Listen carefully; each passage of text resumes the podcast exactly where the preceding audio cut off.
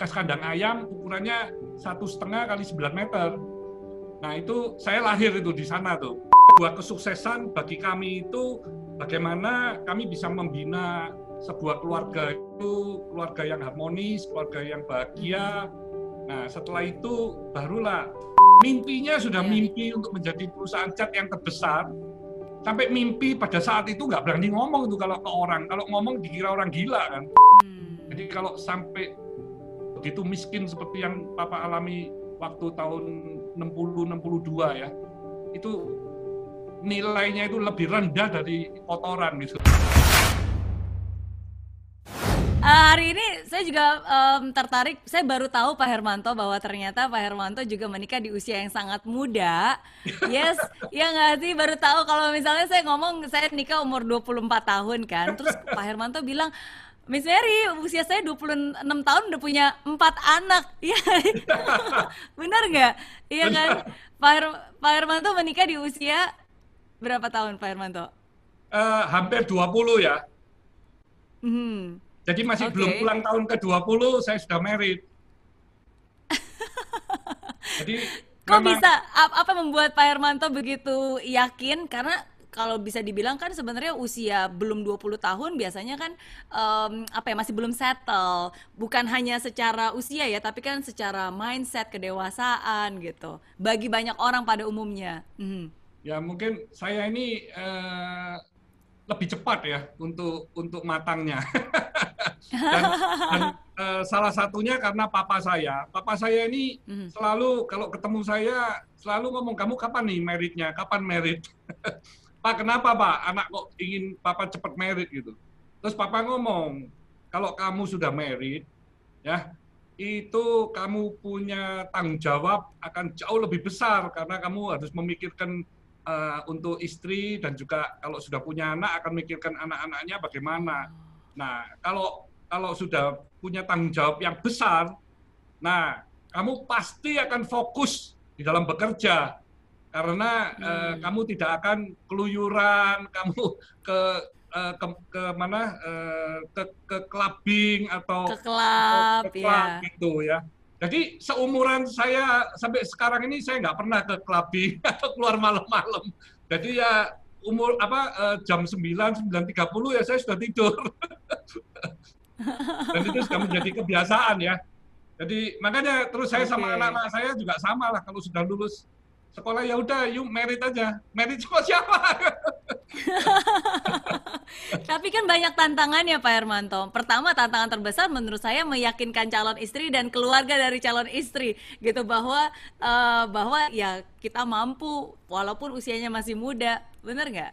Ya jadi Uh, mungkin karena saya juga nggak pernah pacaran ya, jadi saya begitu ketemu istri saya itu uh, saya wah ini pasti bisa jadi istri saya nih. Jadi saya langsung fokus, saya benar-benar fokus dan uh, saya dengan gigi uh, untuk berjuang melawan begitu banyaknya kompetitor ya. Tapi akhirnya ya akhirnya saya memenangkan ya, memenangkan dan uh, sampai sekarang kita saling melengkapi dan sudah punya empat anak, empat menantu, tiga belas cucu. Wow, wow.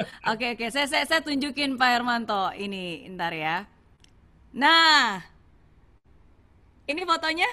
Wah ya, itu foto waktu masih masih itu merit tahun 82 ya. Merit tahun 82. 82 betul, bulan betul. bulan Maret.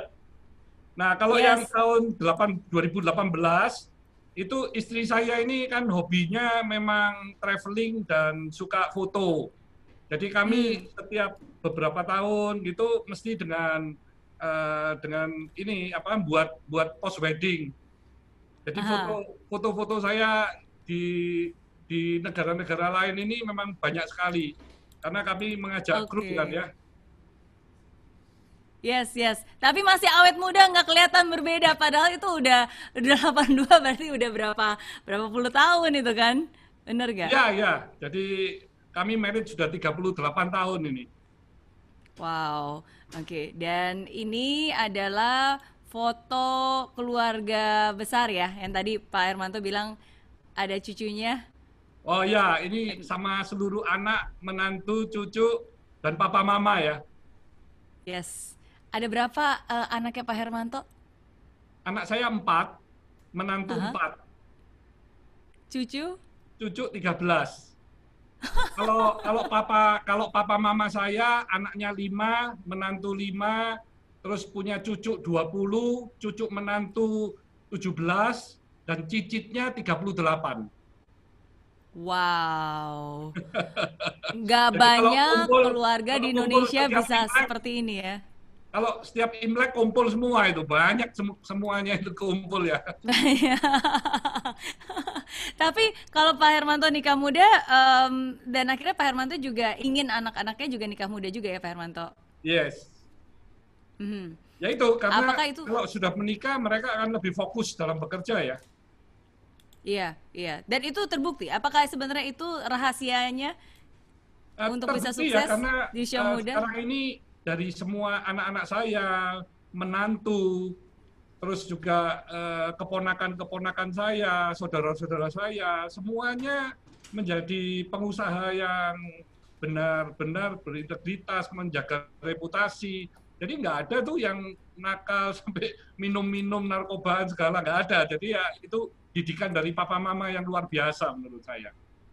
Iya. Jadi turun temurun Pak Harmo, Pak Hermanto dididik dengan baik dan dengan bekal itulah Pak Hermanto mendidik anak dan juga cucunya ya. Ya, karena Iya. arti sebuah kesuksesan bagi kami itu bagaimana kami bisa membina sebuah keluarga itu keluarga yang harmonis, keluarga yang bahagia. Nah, setelah itu barulah kita bisa sukses di dalam berbisnis.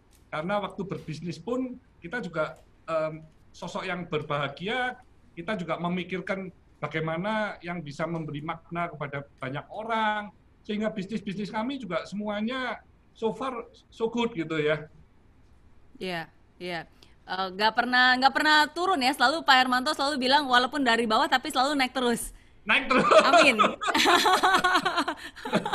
ya.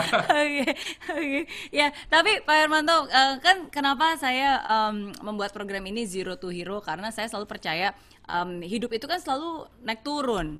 Betul. Kadang kita di bawah, terus kita berusaha, akhirnya kita berhasil mendapatkan apa yang kita inginkan. Tapi kadang Yes. hidup ini juga memberikan kita ujian dan juga cobaan yang membuat kita mungkin mundur sejenak atau mungkin eh, mungkin apa mungkin juga membuat kita sedih, membuat kita terpuruk gitu. Kalau dari saya lihat kan Pak Hermanto sepertinya orangnya sangat optimis, ya kan semua naik naik naik naik terus gitu.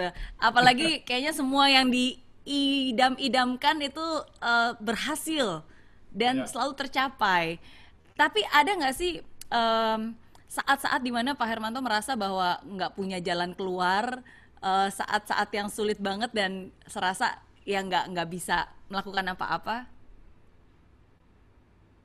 Eh, kalau di dalam bisnis, eh, saya eh, kalau mengalami suatu permasalahan yang sangat berat, itu kami akan bak- me- menyele- apa, akan mencari eh, solusi-solusinya dan strateginya apa itu bersama dengan tim.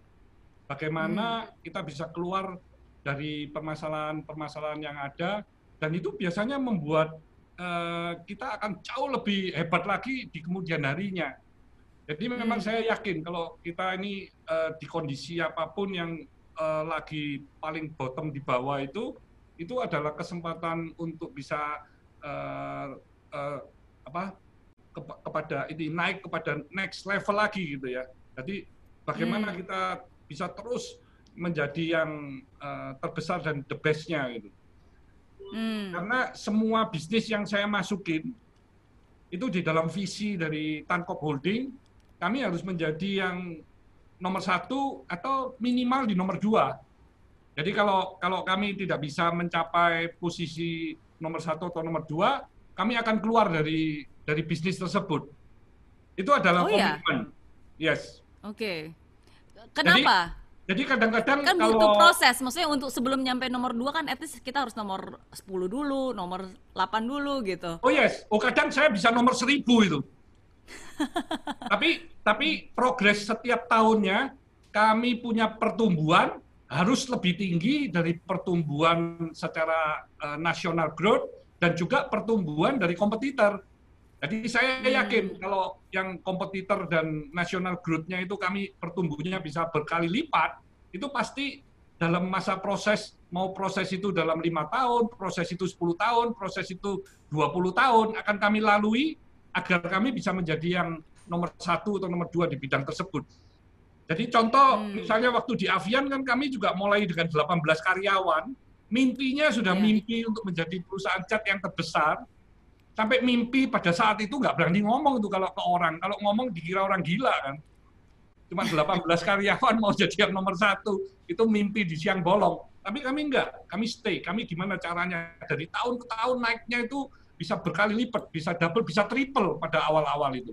Sehingga setelah 30-an tahun, kami sudah menjadi salah satu perusahaan cat yang terbesar di Indonesia dan sampai saat ini pun masih bertumbuh ya.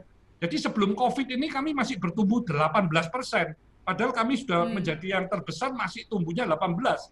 Sehingga kami punya view untuk ke depannya sudah melihat Asia ini. Jadi sudah nggak lihat Indonesia lagi. Jadi bagaimana nih kalau di Indonesia kita punya perusahaan sudah menjadi yang terbesar, ya kami akan expand ke mana-mana supaya pertumbuhannya tetap terjaga di double digitnya itu. Hmm. Dan sekarang juga menjadi eh, 40 besar perusahaan cat di dunia. Ya itu waktu ulang tahun yang ke-40 Waktu saya ulang tahun yang saya ke-40. browsing di internet. Wow, size saya kok pas ini di nomor 40. Number yang sangat bagus gitu ya. Jadi bagaimana ini pada 10 tahun ke depan kami bisa masuk ke Big Ten dan akhirnya bisa masuk masuk di yang salah satu yang terbesar juga, tapi ukurannya sudah dunia ya. Betul. Ya, dan itu bukan hanya dari segi cat aja ya. Kalau kita lihat ada perusahaan di Ten Corp itu ada eh, di foodnya juga eh, merajalela di Indonesia, di properti juga, hospitality juga, networks juga, health and beauty juga banyak. Ya, tapi nggak ada yang pernah nyangka bahwa eh, owner dari semua itu lahirnya di kandang ayam. Iya, betul. Pak Hermanto lahir di kandang ayam. Ya, jadi memang eh, papa saya eh, pada tahun eh, 59 itu kena PP 10, itu WNA kan tidak boleh berdagang di Indonesia. Nah, pada saat Hmm. itu eh, toko yang di Singosari, toko Polowijo, itu terpaksa harus eh, ditutup, terus dijual dengan harga yang super murah lah. Seperti kondisi tahun 98 ya, tidak ada yang mau beli, akhirnya harga itu kan nothing gitu. Jadi papa Hmm. menjual rumah, menjual sepeda motor. Waktu itu punya sepeda motor tahun 5960 itu ya. Terus uangnya kan cuma sedikit banget. Nah itu harus eh, mau kembali ke China, nunggu kapal, tapi kapalnya nggak datang-datang. Karena yang kapal pertama sudah berangkat, yang kedua nggak datang-datang, jadi akhirnya terus papa memutuskan ya sudahlah kita di Indonesia aja eh, akhirnya tinggal di emperan Gunung Kawi selama enam bulan. Terus karena nenek saya dari mama itu kasihan, di papa mama kepaksa karena ngelihat anak masih bayi segala, tinggal di rumah mertua eh, selama satu tahunan. Nah pada tahun 62, papa mutusin, udahlah kita eh, sewa rumah di kota Malang aja. Nah itu yang disewa itu gang bekas kandang ayam ukurannya satu setengah kali 9 meter. Nah itu saya lahir itu di sana tuh. Jadi benar-benar mulai dari nol ya. Jadi papa ini benar-benar eh, secara apa reputasi tidak pernah nyalain orang, tapi kondisi yang membuat papa kembali ke titik nol. Tapi papa tidak pernah minta-minta, tapi papa sering bercerita ya. Kamu jangan sampai menjadi orang yang miskin. Karena kalau kamu Hmm. menjadi orang yang miskin, kalau berjalan itu nggak berani muka ini melihat mukanya orang nggak berani hari menunduk jalannya menunduk kalau kamu Hmm. melihat muka orang nanti kamu dikira mau pinjem uang jadi nggak berani Hmm. jadi kalau sampai begitu miskin seperti yang papa alami waktu tahun 60 62 ya itu nilainya itu lebih rendah dari kotoran gitu kotoran itu masih diambil masih dibuat untuk pupuk kalau orang kita miskin nggak dilihat. Ulem-ulem selama dua tahun. Ulem-ulem itu eh, undangan ya, undangan. Itu selama dua tahun nggak pernah terima sama sekali. Itu.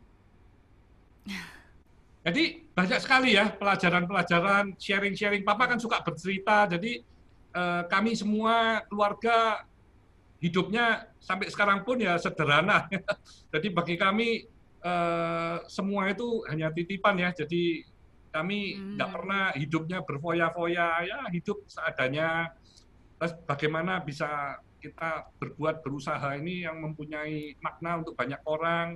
Jadi ya ajaran-ajaran Papa luar biasa sekali karena Papa tidak hanya ngomong tapi Papa melakukannya. Jadi kami anak-anak ini melihat dengan mata sendiri setiap hari apa yang dilakukan oleh orang tua yang demikian eh, hebatnya tanpa pernah mengeluh.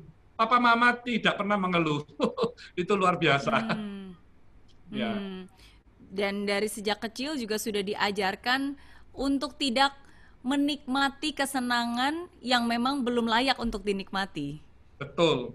Jadi papa saya pada tahun waktu saya masih kecil-kecil itu juga eh, selalu bercerita. Coba you lihat tuh ya, orang bisa ya beli mobil tapi kredit.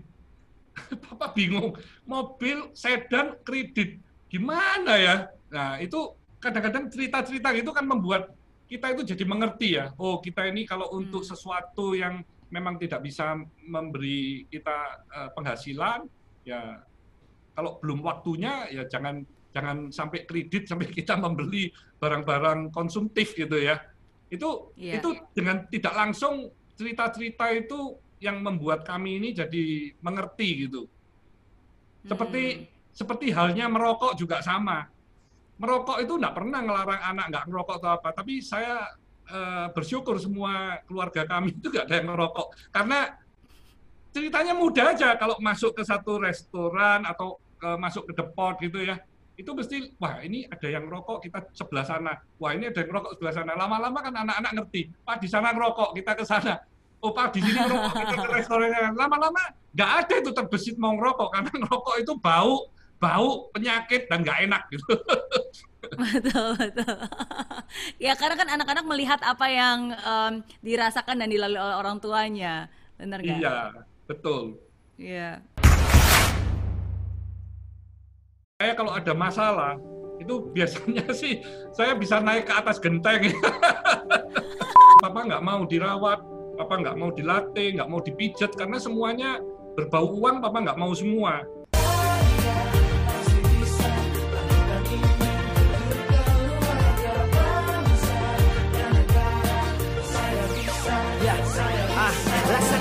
Tanpa hujan, hidup tanpa tujuan, kering dan mati tanpa hijaunya tumbuhan. Ah, demikian kalau mimpi tak kunjung terjadi.